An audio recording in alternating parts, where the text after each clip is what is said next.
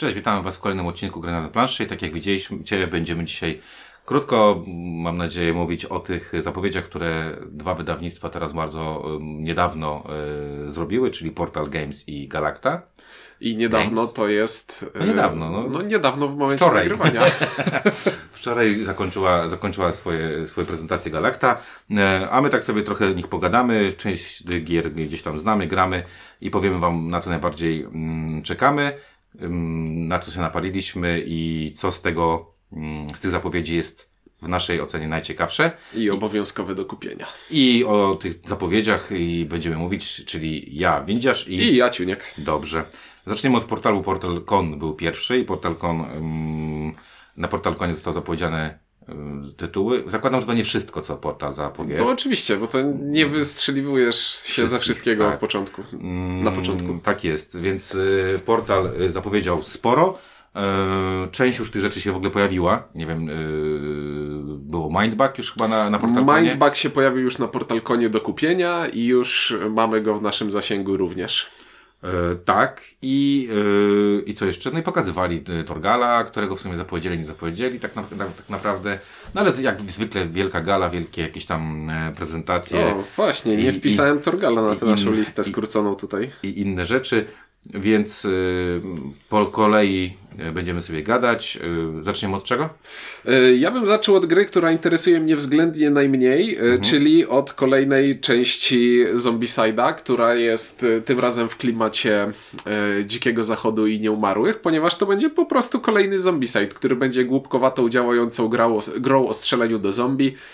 Moje doświadczenie z Zombicide'em jest takie, że każda z części, w którą grałem, bawi mnie w jakiś sposób, ale zaczyna dosyć szybko nudzić, ale każda kolejna iteracja bawi mnie coraz bardziej, z tym, że teraz przeskoczyłem z Zombicide'a na Massive Darkness i nie wiem, czy będzie mi się chciało wracać do tej serii. Ja mogę krótko powiedzieć, bo jakby mogę skomentować. Mam zieloną hordę, tak? Green Horde i wydaje mi się, że nie potrzebuję więcej gier z tego uniwersum.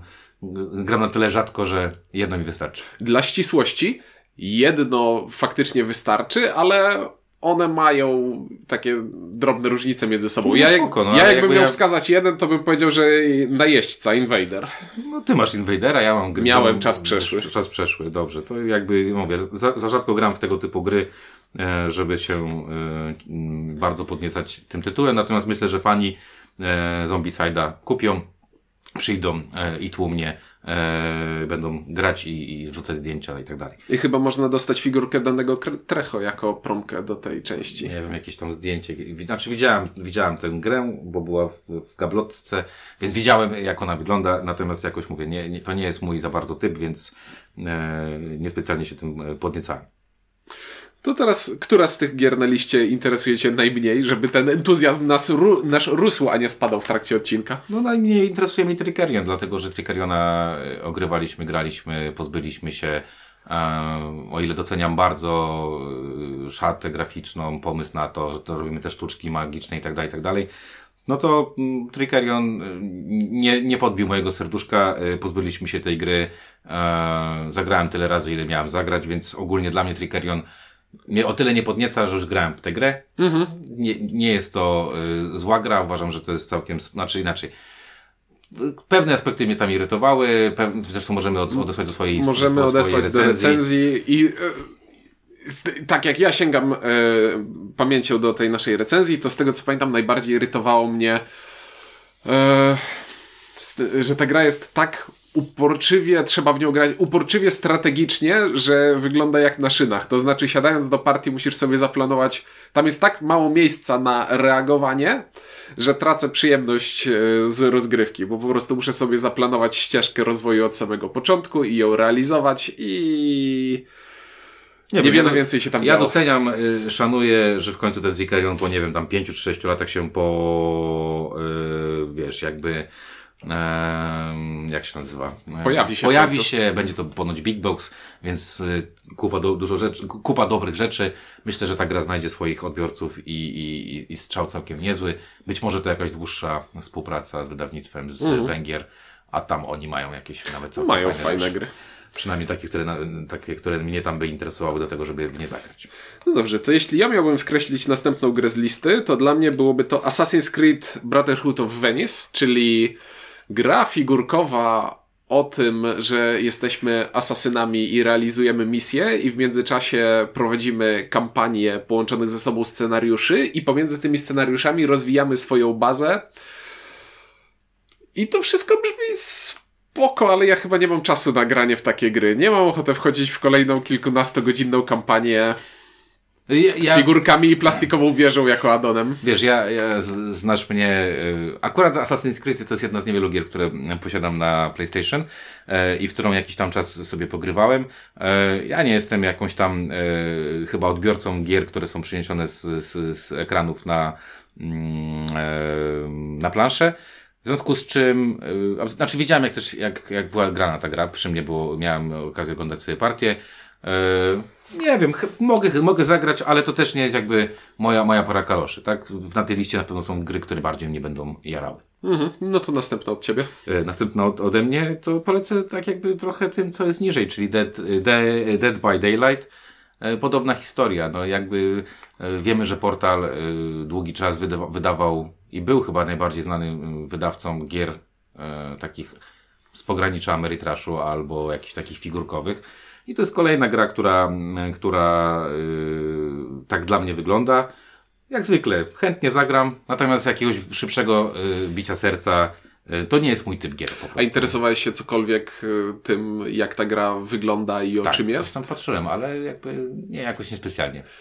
Bo to jest, powiedzmy, piątek 13 gra planszowa, w której biegamy sobie młodzieżą po planszy, ukrywając się przed mordercą, a jeden z graczy gra mordercą, który chce nas złapać i powiesić na hakach, żeby przyzwać Cthulhu albo innego wielkiego przedwiecznego. No dobra, czyli dużo klimatu. I trochę ukrytego ruchu. Z ukrytym ruchem też mam problemy. Znaczy to nie jest ukryty ruch taki, że... To nie jest tak jak w listach Whitechapel. Nie jak w listach z Whitechapel, tylko to jest planowanie. Zaplanuję sobie, że pójdę tutaj i morderca podejmuje decyzję, zanim ja odkryję, co zrobiłem. Jestem względnie zainteresowany, ale entuzjazmu też wysokiego nie mam w tym kierunku. To następna gra na licencji, czyli Stranger Things Upside Down. O tej grze wiadomo mniej więcej na razie tyle, że to robi pan Rob Daviau i że będzie to wyglądało na coś w stylu Pandemika, tak mówiąc najbardziej złośliwie. Mhm. Gdzie będziemy biegać po planszy i zdejmować z tej planszy żetony, które na tej planszy będą się pojawiać. I tyle mniej więcej wydedukowałem ze zdjęcia, które zostało umieszczone na Board Game Geeku. Na razie mój stosunek do Stranger Things jako... Ja pokazuję Cinkowi zdjęcie z gabloty Cool Mini or Not. Mm-hmm, no to widziałem tę samą planszę, tylko z położonymi żetonami już na niej. Mamy figurki. Jakby serial fajny. Cool Mini or Not. Znaczy, Rob Daviau potrafi zrobić dobre gry, więc ja tutaj jestem... tutaj więcej troszeczkę mam emocji. Zarówno dlatego, że i serial w jaki sposób lubię i oglądałem owszem, miałem jakieś tam sinusoidę swoich odczuć od ojej, za długo do bardzo dobrze. Natomiast autor jest zacny. Zdecydowanie chętnie to zobaczę, chętnie w to zagram i wydaje mi się, że to może być takie zaskoczenie, wiesz, w dwie strony. Mhm. Albo będzie to naprawdę bardzo dobra gra, albo po prostu to będzie odgrzewanie kotleta. Mam nadzieję, że nie będzie to odgrzewanie kotleta. Więc mam takie poczucie, że liczę, czy też mocno kibicuję, że to będzie wypał, a nie wypał. Mm. Co masz następnego? Co mam następnego? Ja prawdopodobnie teraz bym wziął sobie Woodcraft, dlatego, że... Znaczy inaczej, a mówimy o tych, które nas tam nie interesują, tak? Znaczy mówimy od dołu idziemy. Aha, no dobra, no to jednak Imperial Miners tutaj będzie. Mm-hmm. W związku z tym, że nie wiem, czy opis tej gry, który był i to, co tam jest jakby już pokazane, jeżeli chodzi o komponenty, elementy i okładkę. Okładka jest taka dosyć w ogóle specyficzna. Okładka jest taka bardzo w klimacie tego, co Portal teraz robi z tą marką, czyli cukierkowo i rodzinnie i przystępnie. Właśnie, jakoś, wiesz co, mi się bardzo lubię Osadników i uważam, że to nie jest gra rodzinna i to jest... pomimo tego, że to wygląda słodko, to jest fajna, tłusta gra. Tam jest kupę gry. Ale słuchaj, ale ty myślisz o Imperial Settlers, osadnicy narodziny Imperium, a portal od jakiegoś czasu ciśnie Królestwa Północy, które są... A Królestwa Północy... Niżej. No wiem. W sensie niżej, lżej. O, no tak, ale właśnie mówię, pierwowzór mi się podobał.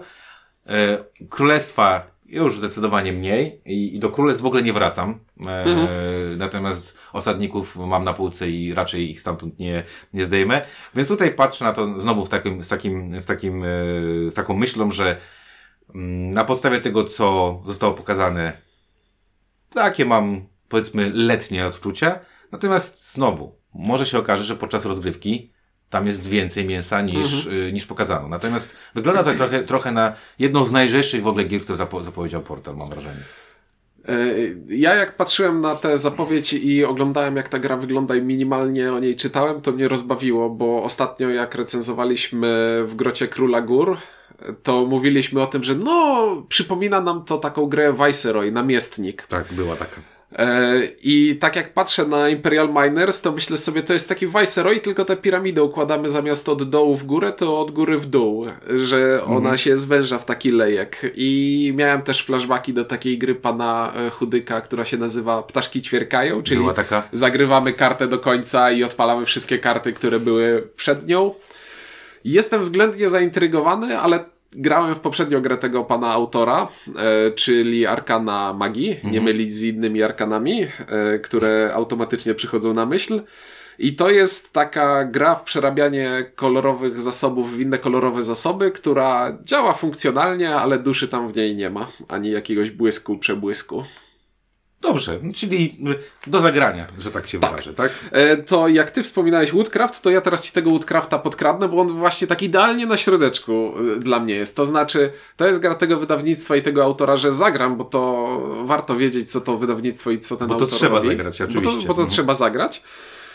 I względnie intryguje mnie ten pomysł na to, że mamy tu zarządzanie kostkami w klimacie cięcia ich i zbijania ze sobą, więc na przykład kostkę o wartości 5 możemy sobie przeciąć piłą na 2 i 3, co mnie bawi, ale jakbym w rodzinie swojej o tym powiedział, to by popatrzyli na mnie dziwnie, że takie rzeczy mnie ekscytują. Spodziewam się... Ja do tej gry podchodzę z niskimi oczekiwaniami. To znaczy spodziewam się, że będzie to kolejne identyczne suche euro od tego autora. Mam nadzieję, że jednak będzie tam jakiś przebłysk i się zawiodę, ale zagram. Wiesz co, nie wiem, czytałem opinię. Zaskoczyło mnie chyba na pewno to, że na SN Woodcraft jako jedna z nielicznych gier wydawnictwa Delicious Games, tak, Delicious Games, dobrze mówię, nie zeszła w pierwszym dniu, czyli można było kupić jeszcze chyba w piątek i sobotę. Opinie są takie, bym powiedział, letnie, tak, czyli że jednak suchy robi lepsze projekty i potrafi zrobić lepsze projekty. Nie wiem, wygląda to fajnie, jest to euro, jest to Delicious Games, zagraliśmy praktycznie wszystko, co Delicious Games wydało. Te gry przynajmniej, mam takie wrażenie, że nam się przynajmniej podobają, może oprócz Messiny. Messina nam się nie podobała? Bo była mała czytelność, niska. Znaczy tam pomysłów jest fajnie dużo, sporo fajnych pomysłów, natomiast ta rozgrywka nie była jakoś tam specjalnie, jakby to powiedzieć, czytelna i taka, która dzięki temu ta gra płynie. Woodcraft podobnie jest trochę lżejszy, więc jako lubiacze Eurasów Woodcraft chętnie zagramy i zobaczymy, czy jest tendencja zwyżkowa, zniżkowa. Myślę, że będzie lepsze niż Messina. Takie mam przynajmniej odczucia po tej partii. Mam wrażenie, że będzie lepiej niż Messina. Chciałbym, żeby było lepiej niż Praga. Ja dalej Pragę lubię także. Gdzieś tam chyba, przynajmniej brat ma, tak mi się wydaje. Dobrze, to teraz ja, tak? No dobra, no to mało o tej grze wiem. Fajnie jest reklamowana, natomiast mało o tej grze poczytałem. Czyli ten Phantoming, czyli te listy ze światów. To może być, znaczy inaczej, wiemy, że Portal bardzo fajnie robi marketing, natomiast ta prezentacja była na tyle interesująca, że miałem takie, dobra, to może być jakaś perełka nieznana, nieodkryta, wiesz o co chodzi, nie? Że... Wiem. Ja o tej grze poczytałem trochę więcej, bo byłem nią zaintrygowany już od dłuższego czasu, słuchając różnych podcastów zagranicznych. I pierwsze moje skojarzenie było takie, że to będzie troszeczkę minimalnie, co by było, gdyby Decrypto było grą bardziej literowo-słowną niż skojarzeniową. Tak. A druga moja rzecz była taka, ciekawe czy ta gra będzie działać po polsku tak jak działa po angielsku, bo technicznie rzecz biorąc ona jest niezależna językowo, w sensie ten mechanizm jest niezależny językowo, ale zastanawiam się jak słownik polski będzie przyjmował, bo to jest gra, w której gramy podzieleni na drużyny i podajemy sobie hasła w taki sposób, że jedna drużyna zadaje duchowi pytanie i duch odpowiada na nie, zapisując je na kartce, litera po literze. I członek drużyny, który to pytanie zadał, czyli medium, może w dowolnym momencie przerwać zapisywanie tego słowa i powiedzieć, że nam już wystarczy. I ja, zadający to pytanie, wiem, jakie było pytanie i wiem, jaki jest początek odpowiedzi, a przeciwna drużyna nie wie, jakie było pytanie i ma pewien fragment odpowiedzi. I brzmi to jako intrygujące. Co by było, jakby jeszcze utrudnić Decrypto i dodać kolejny poziom szyfrowania? Decrypto i połączenie z Decrypto z Mysterium, tak? Tak. Nie wiem, czy... Właśnie dlatego mówię, na tyle mnie to interesuje, że bardzo chętnie zagram, lubię tego typu rzeczy. Dalej uważam, że Decrypto to jedna z najlepszych z trudnych imprezówek dla geeków. Więc Phantom Inc. czy też Listy ze światów wchodzą mocno w mój kręg zainteresowań w związku z tym, co powiedziałeś, czyli łączy dwie fajne gry. Zobaczymy. To ja odhaczę sobie teraz tego MindBuga od pana Richarda Garfielda, w którego już za chwilę być może uda mi się zagrać. I powiem, że intryguje mnie ta gra jako pomysł, ale nie wiem, na ile będzie miała nogi w stosunku do tego, jaką konkurencję ma na rynku, a ta konkurencja w tym przypadku to jest dla mnie Radlands. Czyli mówimy tutaj o małych grach karcianych, które można rozłożyć szybko i zagrać też szybko i trochę przy tym pomyśleć. MindBug wydaje się grą jeszcze szybciej rozkładalną i jeszcze szybciej zakańczalną niż Radlands.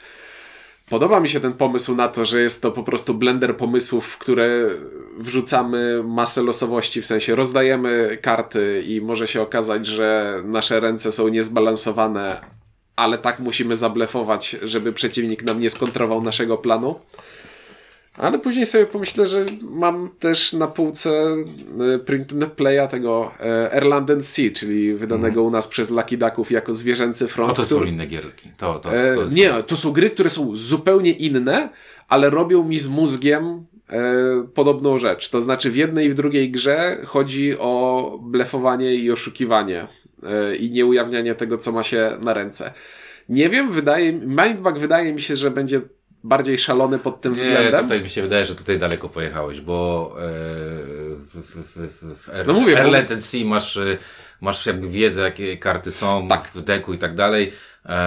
W MindBugu 48 kart, które mam super różne zdolności, wchodzi tylko 20 z nich do gry. To MindBug to jest... Ja powiem tak, ja grałem w MindBuga już 2 lata temu, jak był przed KS-em. Zostało mi to sprzedane jako, jeżeli lubisz nie lubisz Magic the Gathering, to zagraj sobie w MindBuga. Bo jeżeli lubisz, to MindBug ci się spodoba, a jeżeli nie lubisz, to MindBug może przekonać cię do tej mechaniki, którą Magic the Gathering oferuje. Ja zagrałem i miałem takie poczucie, że jest tam trochę fajnych pomysłów. To jest super szybka gra i wywala z Magica, bierze z Magica to, co jest fajne i wywala z niego to, co moim zdaniem jest niefajne. Ekonomia. I skomplikowanie zasad. Skomplikowanie zasad przede wszystkim. Wprowadzając trochę proste zasady. Natomiast pamiętam, że oni wtedy to właśnie, nie pamiętam, oni chyba chcieli 20 euro za tą paczuszkę kart i miałem takie... to nie jest gra za 20 euro. Portal to wydał za niecałe 10, czy tam za 10 z hakiem. W moim sklepie w koszyku leży za 44 zł. 49 to jest jakiś... i zmienił pudełko i tak dalej, więc ja MindBuga grałem, będziemy go prawdopodobnie recenzować, więc więcej nie powiem. Kropka. Dobrze, to teraz ja prawdopodobnie... w związku z tym, że to jest dosyć stara gra i nie do końca... bardzo mnie zastanawia pomysł wydania tej gry, czyli Age of Steam.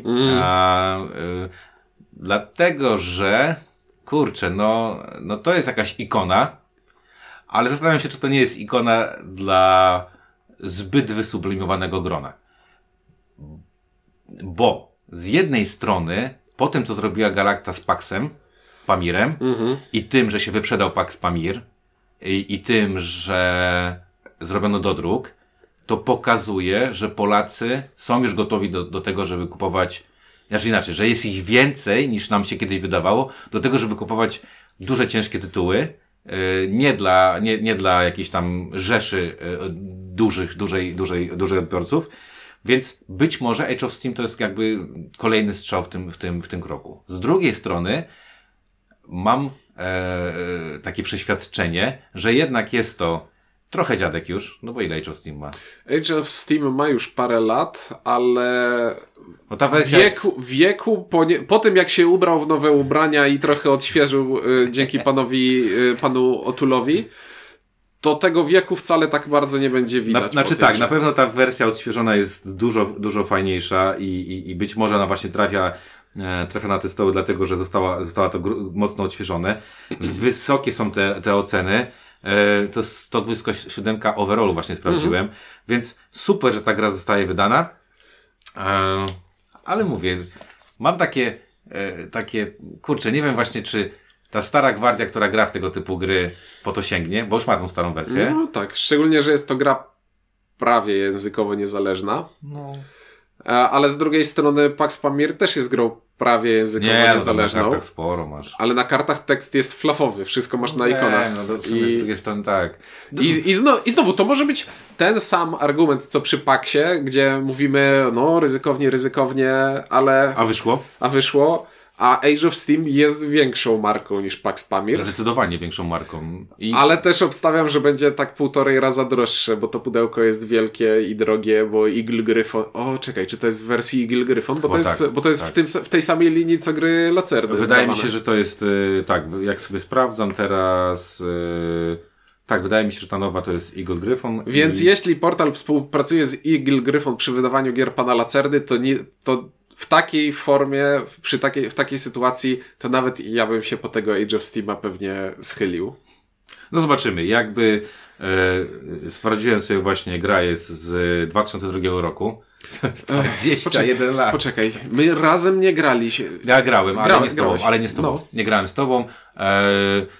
To były jakieś tam pierwsze próby takich większych, ciężkich gier. Więc jakby... Na tamte czasy, takie pamiętam swoje odczucia, że trochę mnie to przytłaczało, co tam się działo. Bo to trochę nie jest takie nie było wtedy może to nie był ten czas w moim rozwoju planszówkowym. Natomiast chętnie wrócę. Obawiam się tego, co powiedziałeś, że to wypasione pudło Eagle Gryphon Games może kosztować tyle, co niedawno wydane Lacerda. Drogo, kurczę, już te gry są Blender, nie? Ale z drugiej strony jego Gryfon potrafi dopakować. No. Ja mogę wrócić na jedną partię odświeżającą, ale mam wyraźne wspomnienie w głowie, że ja tej gry nie lubię. Nie lubię dlatego, wydaje mi się, że tak. Nie lubię dlatego, że ma licytację o kolejność na początku gry, a ja licytacji w tej grze nie cierpię, bo ona służy tylko temu, żeby wyciągać z systemu pieniądze, bo inaczej gdyby licytacja nie wyciągała pieniędzy z systemu, to można by wybudować tyle torów, ile się chce, bo pieniędzy by nie brakowało. A druga rzecz jest taka, że jest tam trochę losowości w takim miejscu, które mi się nie podoba, bo tam rzucamy kostkami na to, które miasta wyprodukują towary i nie jestem tego fanem. A poza tym jest... i trzecia rzecz. Miałem powiedzieć, że bardziej lubię Steama, który zamienia licytację na draft kafelków z akcjami, ale w Steamie jest to samo, co jest w Age of Steamie, czyli najbardziej... To nie jest gra, w której chcemy budować efektywne połączenia, tylko chcemy zrobić takie spaghetti z torów i te towary, które wozimy po planszy, wwozić w jak najbardziej śmieszny i nieintuicyjny sposób. Co mi się klimatem nie zgadza, ale jako łomigłówka jest całkiem zabawne. Nie wiem, ja pewnie bardzo chętnie zagram. Zobaczę, jak po latach i po trochę większym doświadczeniu ta gra mi wejdzie. Na pewno ciekawy wybór. Nieoczywisty. Tak, bardzo nieoczywisty.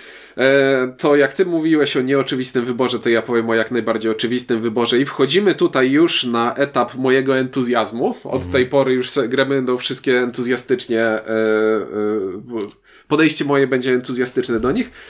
No ale obowiązkowo następna część Eonsend i panie Wincej. I to jest po prostu takie pudełko, w którym jest Wincej. Wincej Nemezisów, Wincej magów, Wincej kart. Ja po prostu jestem tym zainteresowany, tak jak każdym Eonsendem.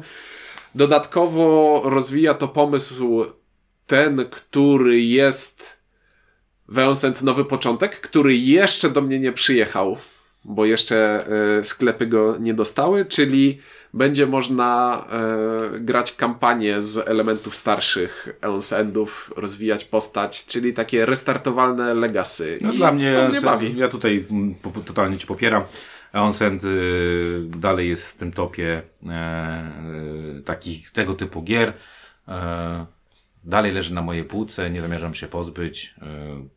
Jedyne, co mnie wstrzymuje w tej chwili, to to, że mam całego swojego Eonsenda w pudełku po Eonsendzie Legacy i tam już się nic więcej nie zmieści. To jest moje najbardziej nabite pudełko na półce.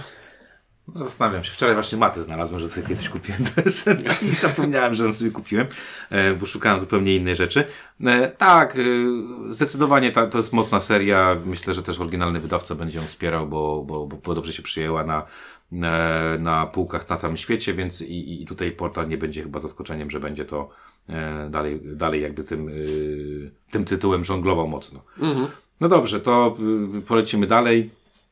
Ja tutaj powiem chyba Wilki, dlatego że... Znaczy Wilki w ogóle bym powiedział wcześniej. Wiem, że grałeś.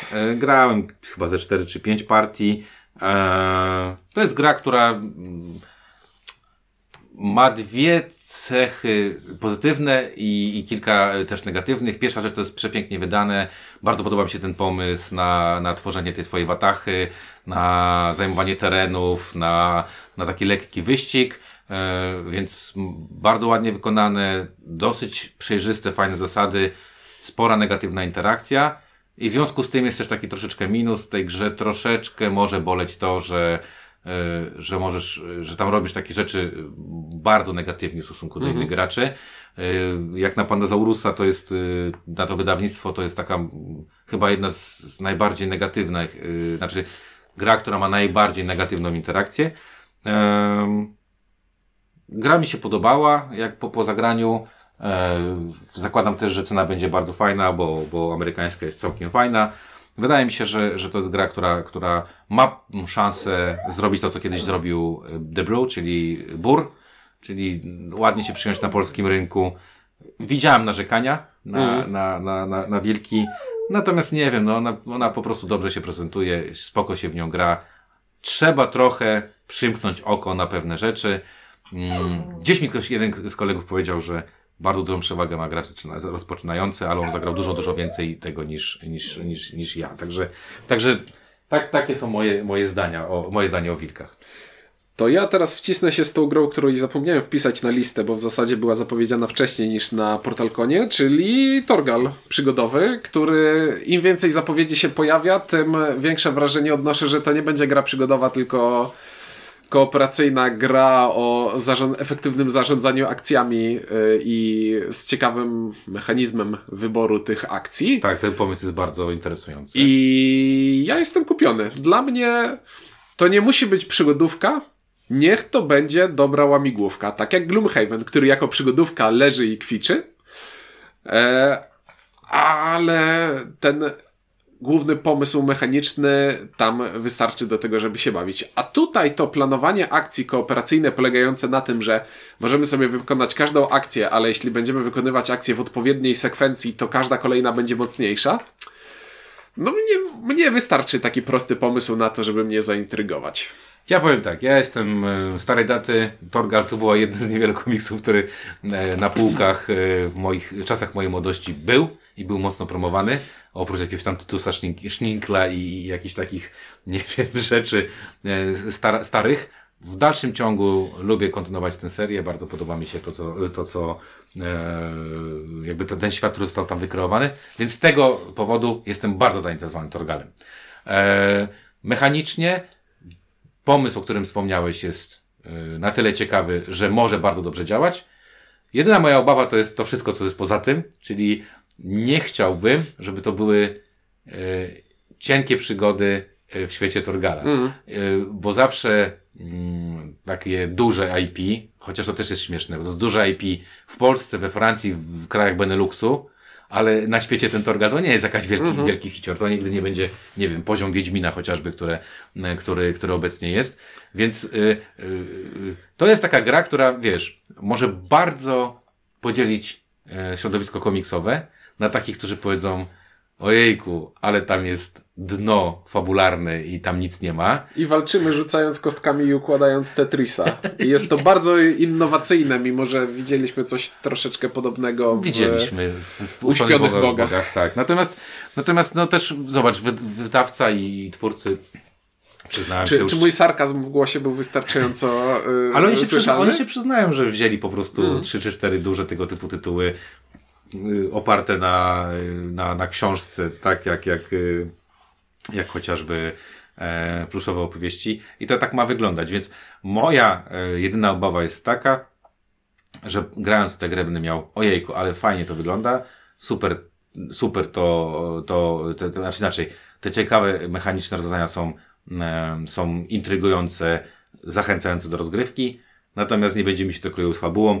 No ja powiem tak, im mniej ta gra przypomina to, czym fani komiksu chcieliby, żeby była, tym bardziej mnie to intryguje. Znaczy wiesz, że to jakby patrząc na to z perspektywy światowej, to Thorgal to też ma, wiesz, przeciwników i zwolenników, bo dużo osób mówi, że to tam popelina, jak wiesz, jeżeli chodzi o fabułę, nie? Że to się nie klei, że to jest takie wymyślanie na nie wiadomo co. Natomiast znowu powiem tak, że sentyment tutaj jest mocny i myślę, że znaczy inaczej, bardzo liczę na to, że w tej wersji fabularnej Portal odrobi swoją lekcję i obie te części, czyli mechaniczna i fabularna, będą szły ze sobą mocno w parze.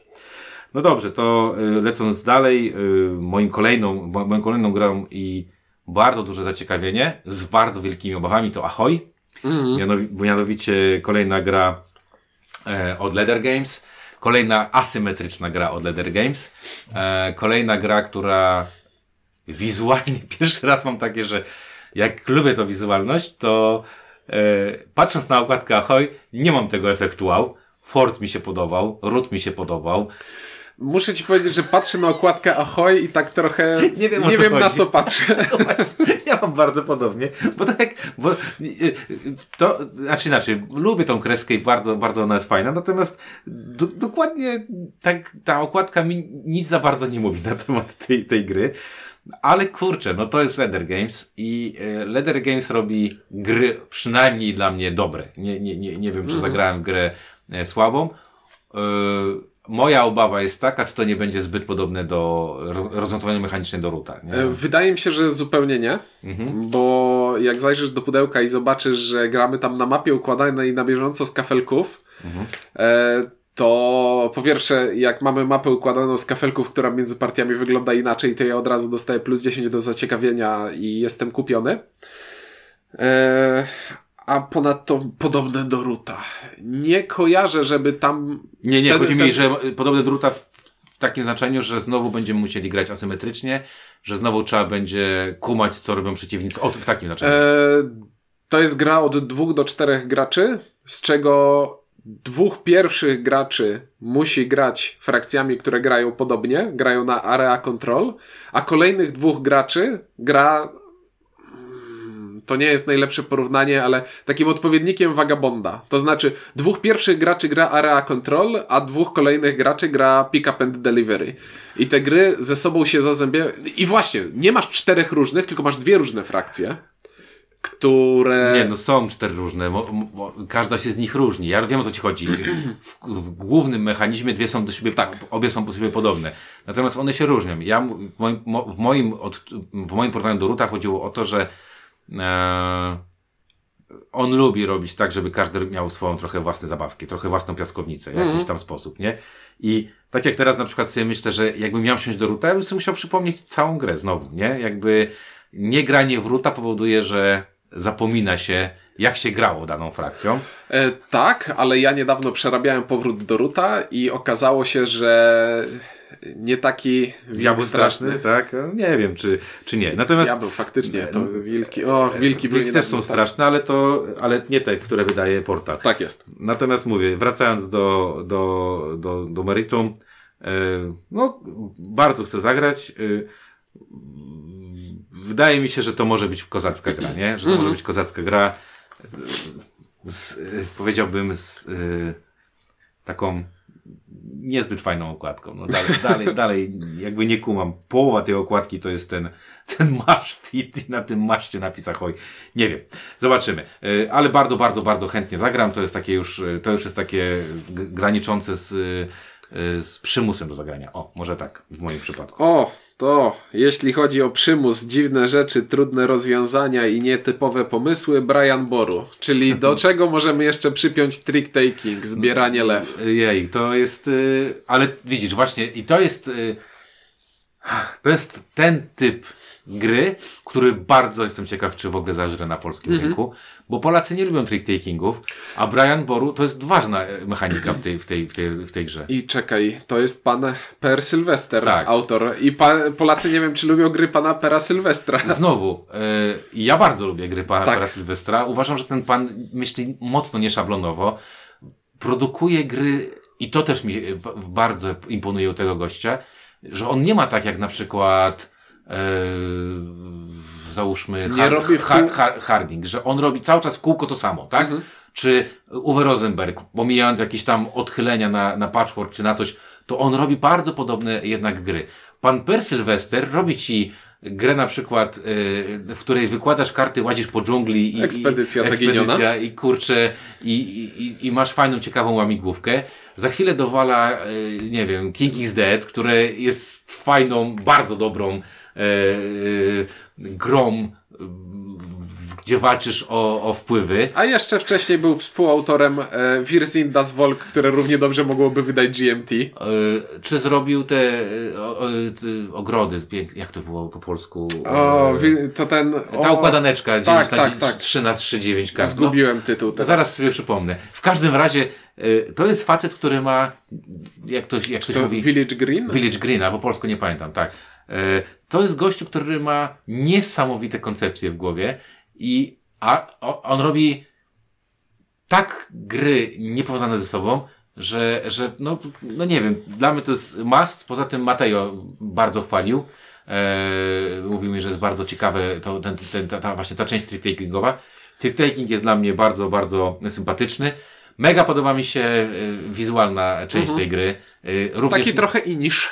Takie trochę też nieoczywiste, takie trochę niepopularne, więc bardzo, bardzo, ja bym to wyżej w ogóle pewnie powiedział, jeżeli miałbym wybierać, ale fajnie, że tak wysoko to jakby umiejscowiłeś.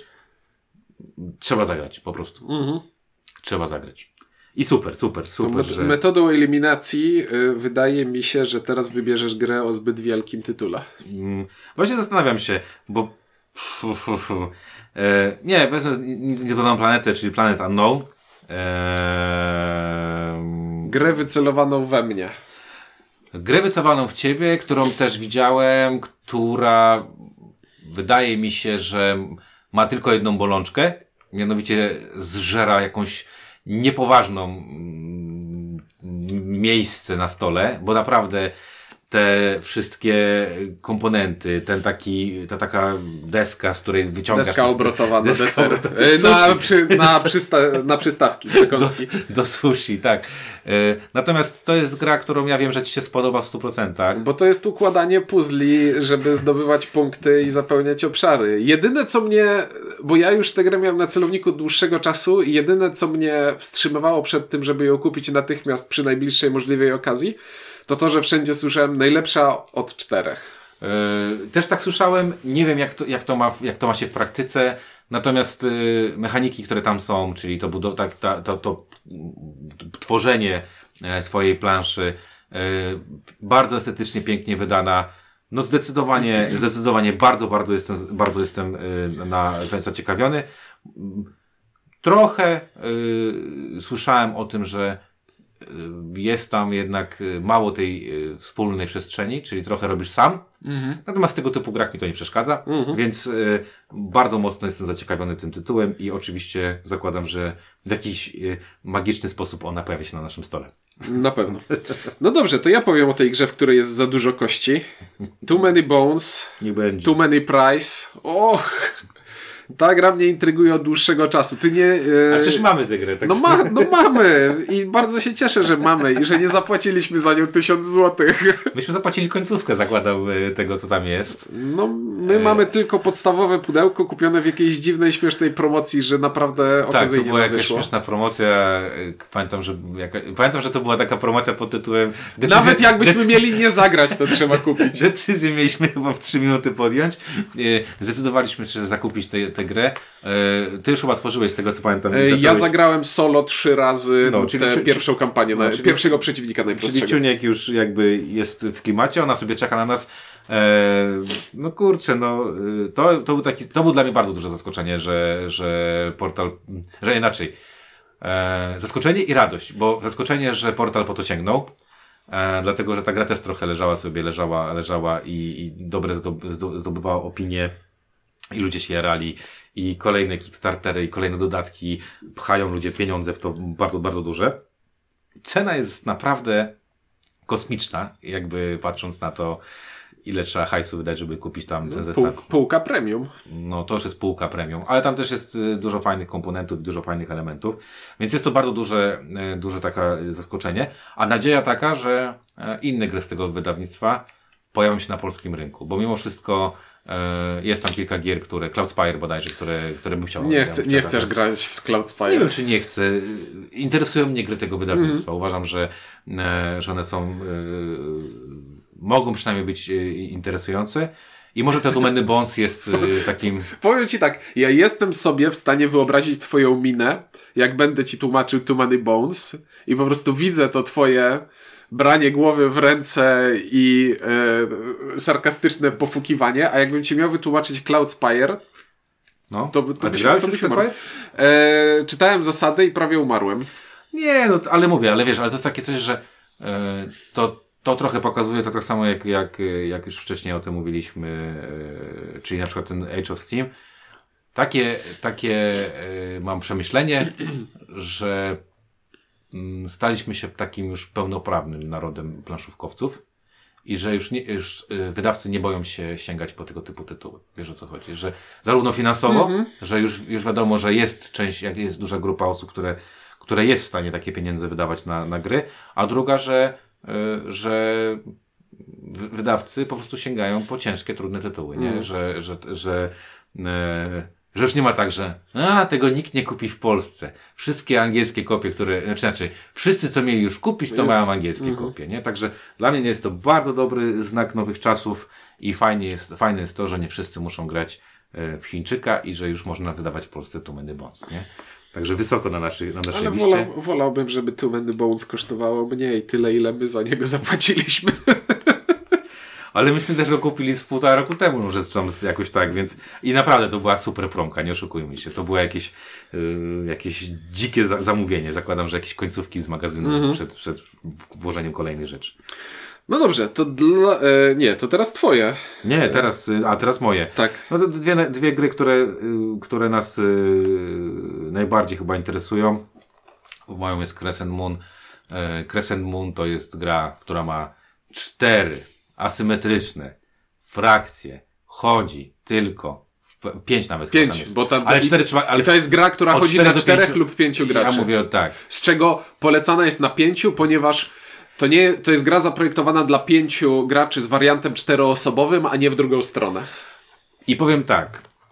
To jest gra, która mentalnie leży mi bardzo blisko chaosu w Starym Świecie. Tak. W której gramy pełnym składem i każdy ma bata na kogoś innego.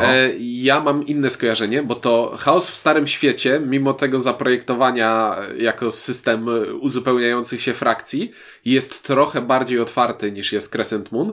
Crescent Moon bardziej kojarzy mi się ze Starą Dune'ą, gdzie faktycznie nie da się wyjąć żadnej z frakcji, ponieważ każda z nich ma jakiś zestaw zdolności, który rozwala główny mechanizm gry. Tak? Znaczy każda gra tutaj, tak jak w Roocie, każda gra odrębnie. Mi bardziej chodzi, wiesz, mentalnie, znaczy faktycznie, bo Root też zrobił się na tym etapie modułowy. Z Roota możesz wyjąć frakcję i włożyć inną i ta gra będzie działać. Ze Starej Duny nie dało się w dobry sposób wyjąć na przykład Imperatora, bo nagle zaburzony jest cały aktyw pieniędzy. Tak. Znaczy, mówię, mentalnie Chaos w Starym Świecie, frakcyjnie Root, zgodzę się z tobą, że Duna stara, czyli każda frakcja sobie coś robi i każdy gra tak naprawdę trochę inną grę. Oczywiście jest to obawa, że autor, czyli Steven Matters, który ma na koncie dwie gry, ostatnio zrobił w 98 roku, właśnie sprawdziłem, nie podołał, ale nie wierzę za bardzo w to, bo czytałem instrukcję, też oglądałem kawałek rozgrywki. Ja lubię tego typu gry. Widzę tu fajny motyw na masterowanie w postaci takiej, że to jest gra, która zaoferuje mi przynajmniej 5 rozgrywek, bo będę chciał zagrać każdą frakcją. Więc spory tytuł, ponownie jest to Osprey Games, wydawnictwo, którego gry nie wiem dlaczego bardzo mi leżą. Mhm. Nie wiem, czy grałem jakiegoś totalnego dziada. Znaczy... Imperium Classics. Ale to nie jest dziad dlatego, że to jest słaba gra, tylko to jest dziad dla mnie, bo mnie, to nie jest gra, która trafia w moje serce. Pewnie najsłabsze, czy też jakby najmniej mnie porywające, to jest Undaunted, które dla mnie jest trochę za lekką grą, ale każda z tych gier jest taka, że biorę i mówię, kurde, no jest coś tutaj w tych gierkach, więc no Crescent Moon bardzo, bardzo, bardzo poza tym wiesz, co mi się też podoba, że tam jest dosyć zwięzła instrukcja. To nie jest jakieś kobylaste, tak. Ale wygląda to tak, że jest zwięzła instrukcja, ale mamy kobylastą grę na stole, nie? Ja mam jedną, jedyną obawę, ale to jest taka wciul duża obawa w tej grze, że ten system jest tak ciasno napisany i te zależności są tak mocne, że tam nie będzie miejsca na to, żeby robić cokolwiek innego niż autor sobie założył, że to będzie gra działająca w każdej partii według jednego scenariusza. To jest moja obawa rzucona w ciemno. Być może tak jest, rozumiem o co ci chodzi, bo są sztywne ramy zdobywania punktów i ta frakcja jest zaprojektowana, żeby robić to i tylko tak, to. Tak, i no rozumiem, tylko właśnie zastanawiam się, że wiesz, bo przez to, że jest bardzo wysoka interakcja i przez to, że sobie będziemy jednak... Tam jest takie, w ogóle nie wiem, czy czytałeś, ale tam są takie śmieszne zajawki, bo tak trochę chcesz kooperować z jakąś frakcją, a trochę z nią rywalizować. Tak, bo tam na przykład wojsko kupujesz od jednej z frakcji, płacąc mu za to pieniądze. Jeden gość buduje budynki, bo ma za to punkty, a inny dostaje punkty za niszczenie budynków. I to wszystko tak cały czas od siebie zależy. Tylko znowu właśnie przez tę zwięzłość instrukcji i prostotę zasad, nie wiem, czy będzie miejsce, żeby się bawić tym systemem, czy żeby będzie po prostu odtwarzał scenariusz. Ale zagram spoko. Na pewno, bo jest to najbardziej intrygująca mnie gra, która była na liście zapowiedzi portalu. Ale moją grą, którą sobie wybrałem na top zapowiedzi portalu, jest gra, w którą mam już zagrane 3-cyfrową listę partii i to jest dla mnie gra Portalconu i w ogóle najlepsze ogłoszenie tego roku, to znaczy Shards of Infinity będzie w końcu po polsku. Najlepsze ogłoszenie tego roku... Wydawnictwa Portal.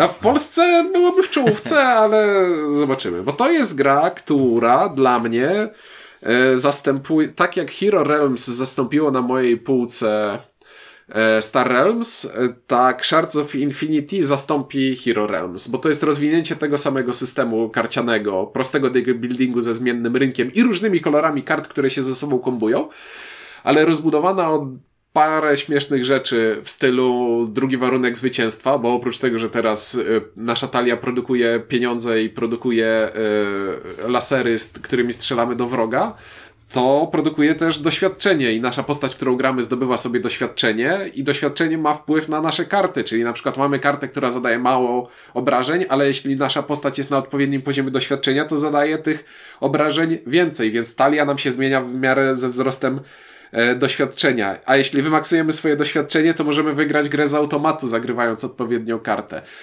Możemy kupować karty prosto z rynku, paląc je i nie włączając do talii tylko po to, żeby przeciwnik ich nie kupił, a żebyśmy my mogli skorzystać z ich efektu.